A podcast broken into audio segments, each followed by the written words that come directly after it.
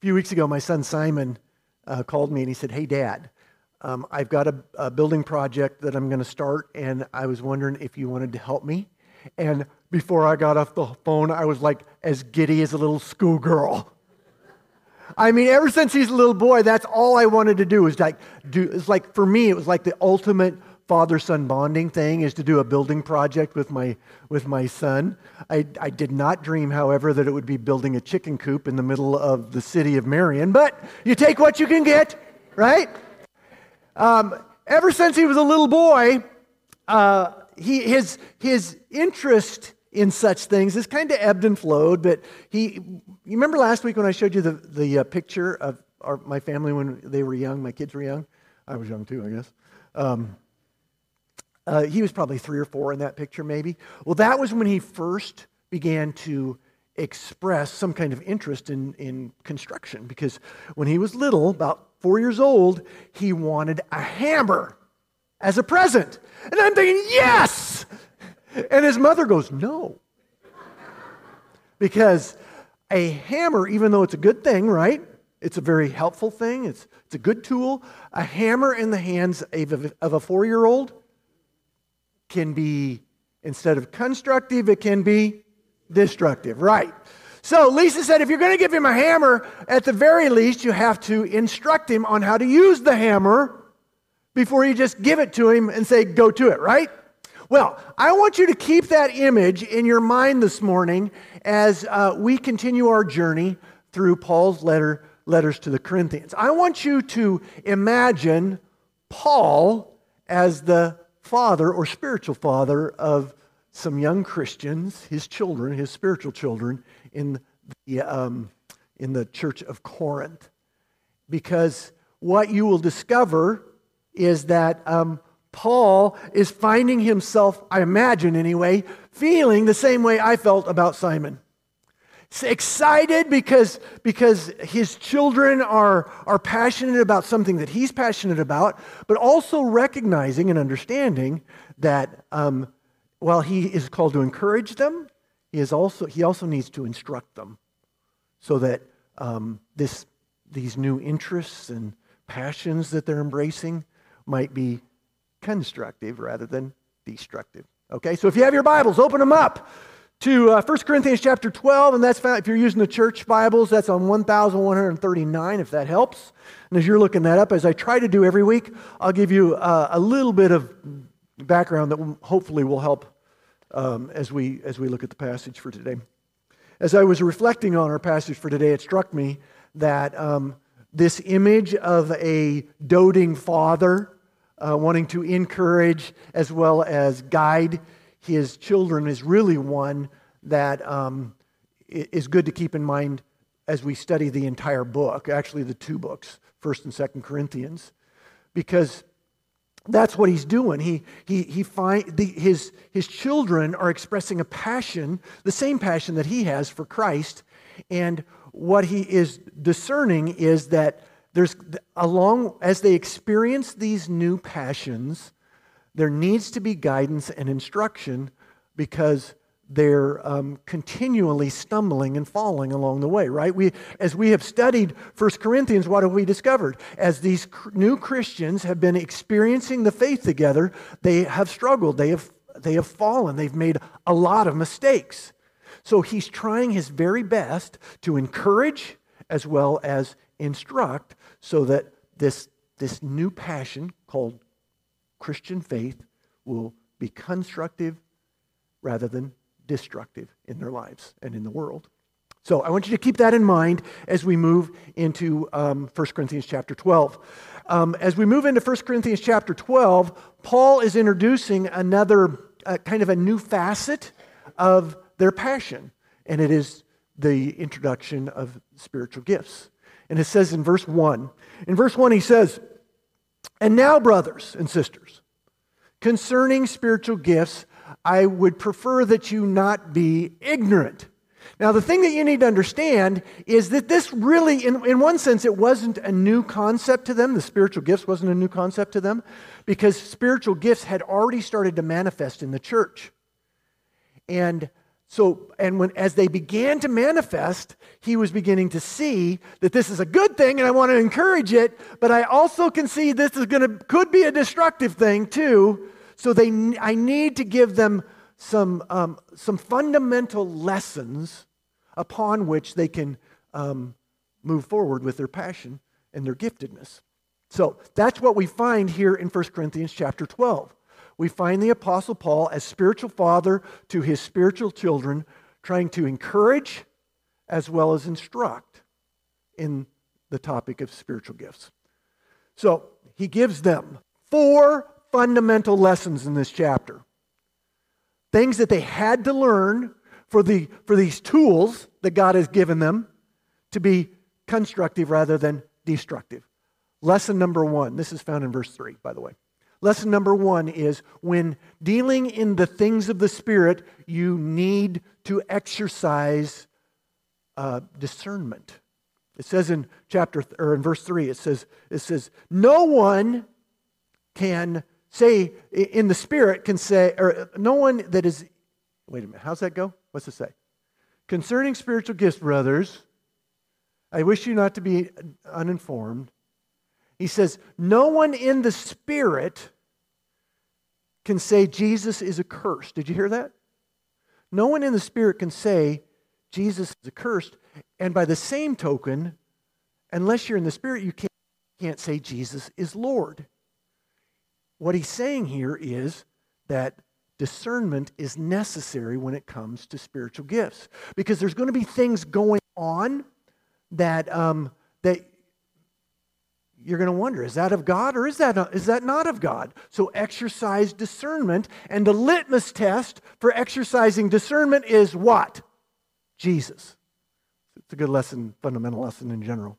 If you're wanting to know whether someone should be listened to or whether something is something that you should invest in in your life, ask yourself the question where does Jesus fit into all this, right? Big deal. It's not, it's not rocket science but it is a big, big deal. Lesson number two, verses uh, four and five. Lesson number two is all gifts come from the Lord, and all gifts, all gifts, listen to me, all gifts have the same purpose. You're going to discover here in 1 Corinthians chapter 12 that there's a list of a whole bunch of gifts, and every single one of them have the same purpose. The question is, what's the purpose? It's a twofold purpose. The first purpose is to glorify God, and the second purpose, or the, the second part of that one purpose, is to further the kingdom. To glorify God and to further the kingdom. They go together. Every spiritual gift, every tool of the Spirit has the same purpose to glorify God and to further the kingdom. Lesson number three, verses six and seven. Um, if you have accepted Jesus Christ as your Lord and Savior, listen to me. You got to listen very carefully to what I'm saying. If you have accepted Jesus Christ as your Lord and Savior, you have at least one spiritual gift. Everybody does. If He is your Lord and Savior, you have at least one spiritual gift. Now, I say that to you, I, I, emphasize that for a couple of reasons. One of the reasons I emphasize that is because um, there were some people in the Corinthian church who were reckoning they were the, their, their gifts were beginning to manifest themselves, and they were going, "Look at me, I'm super spiritual." Everyone who has accepted Jesus as Lord has at least one spiritual gift. You are special, but you're not super spiritual just because you have a gift. Everybody has one. Lesson number four. This is in verse 11. Um, and this is pretty important, so listen closely to this one too. God is the giver of these gifts, which means that God is the one that determines which gifts you get, not you. Do I need to say that again? It's different than a lot of other gifts. So it's all right if you want to ask your spiritual pop, if you want to ask God for a particular spiritual gift, totally fine. No problem with that at all. But if God is your Lord, you're going to trust him enough to give him, that he will give you what you what he wants you to have rather than what you want to have. And sometimes those are different things. Listen to me now. You have a spiritual gift if you've accepted Jesus Christ as your Lord, but the gift that you have is one that has been determined by God, not you. Fundamentally important for you to grab a hold of. Now, you may have noticed up to this particular point that I haven't spent any time talking about the specifics of the spiritual gifts that are listed here in 1 Corinthians chapter 12. That is by design. I chose, the truth of the matter is, I could, um, I could, I could do a whole sermon series on this one chapter, discussing and helping you to define and discern um, what spiritual gifts, what these specifics of these spiritual gifts are. The reason why I chose not to focus on the specifics is because I know you. And, and because you're like me. And what happens is that when you start focusing on the spiritual gifts, you get really excited. That'd be cool. I wonder what that's like. And then you miss the forest for the trees. Now, what am I talking about? I was fearful that if we started, if we spend a lot of time talking about the specifics of the spiritual gifts, you wouldn't have listened to me with regards to the fundamental lessons that you need in order to exercise those spiritual gifts. If you, if what has been said today, if what you've read in these passages is, is inspiring to you, if you want to learn more about the specifics of your spiritual gift or how to go about discovering your spiritual gifts, come and talk to me or come and talk to Pastor Billy. I would love, in fact, we've been talking about it in the next few months, we're going we're gonna, um, spend some time um, as a church doing um, some more exploration of the, the specifics of the spiritual gifts. One of the other things I want you to notice is that this list here in 1 Corinthians chapter 12 is not exhaustive. There are, there's, there are spiritual gifts scattered all throughout the Bible, Old Testament and New Testament. For example, in Romans chapter 12, Romans chapter 12, there's another list of spiritual gifts. If you look in Ephesians chapter 4, you'll find some more spiritual gifts. One of my favorites is in the Old Testament, Exodus chapter 31, verse 3. It talks about the spiritual gift of craftsmanship. I love that one. So if you want to know more, by the way, in your if you didn't catch all of those, if you look on your sermon notes, those passages are lifted, listed right there if you want to look them up later and, and uh, read them for yourself. Please do. Um, before I close today, I wanted to um, address a couple of what I would describe as frequently asked questions with regards to spiritual gifts.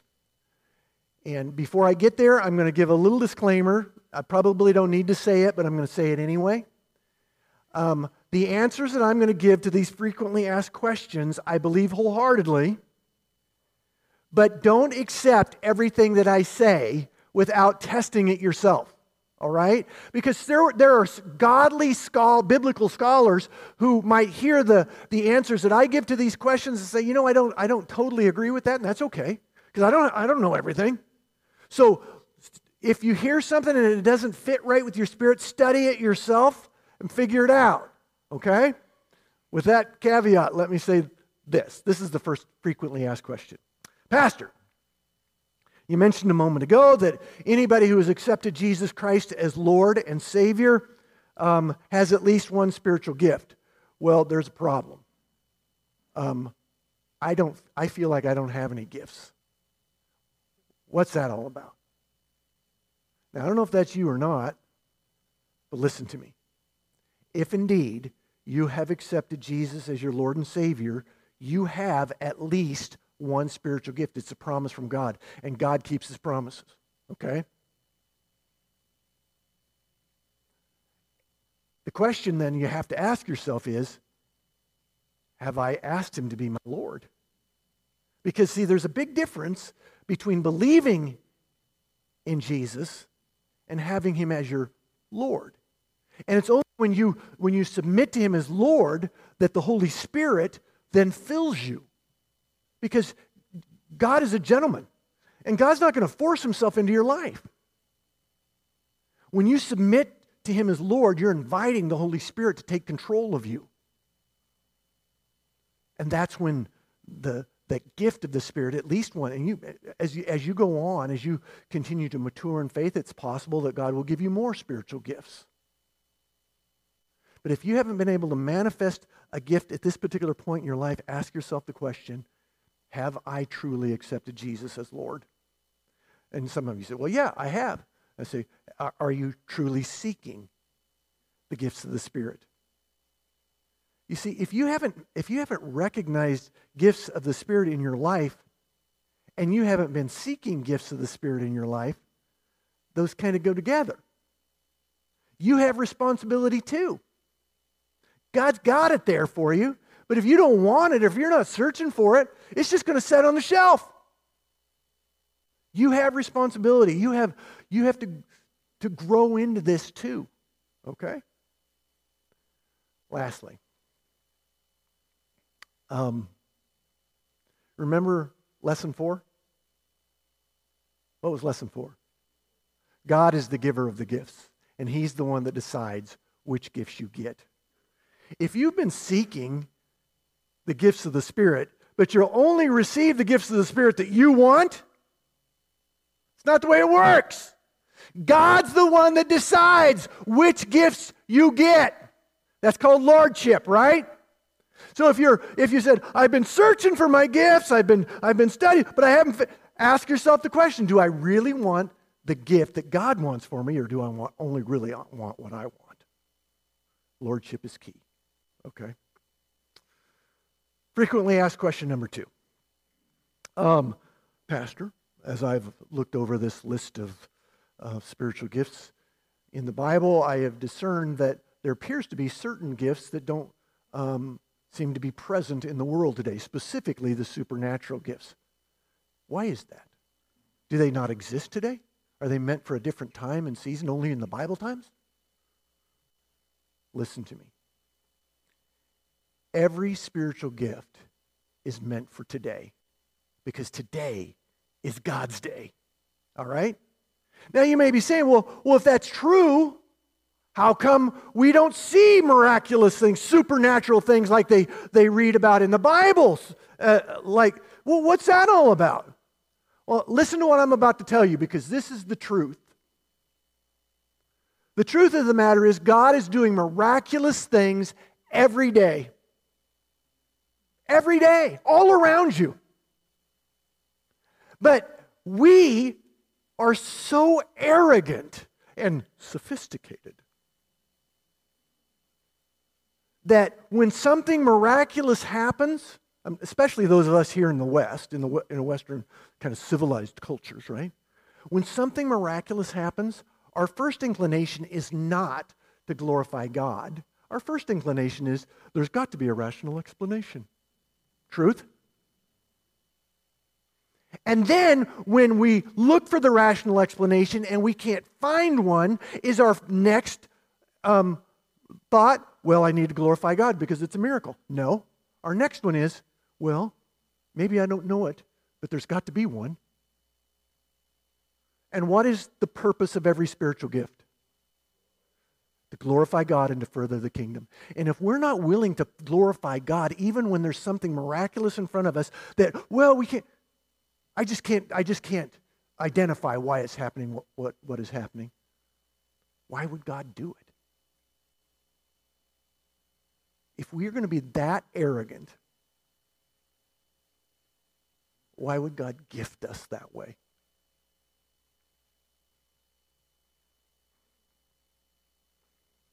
As is the case most of the time, when we see a conflict in the Word of God, the problem isn't God, the problem is us. Remember that. Ultimately, everything that we have talked about today has the same purpose to glorify God and to further the kingdom.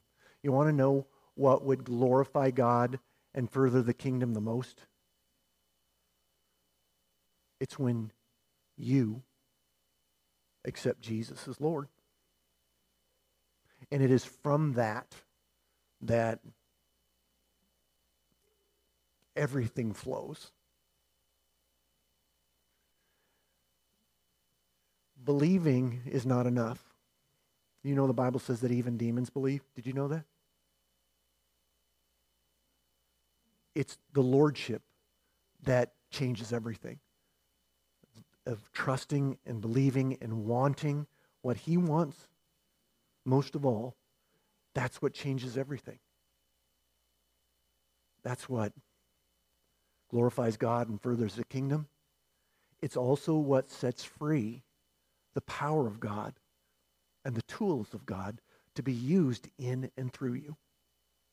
So if you've never made the conscious decision to accept Jesus as your Lord, maybe today is the day you should.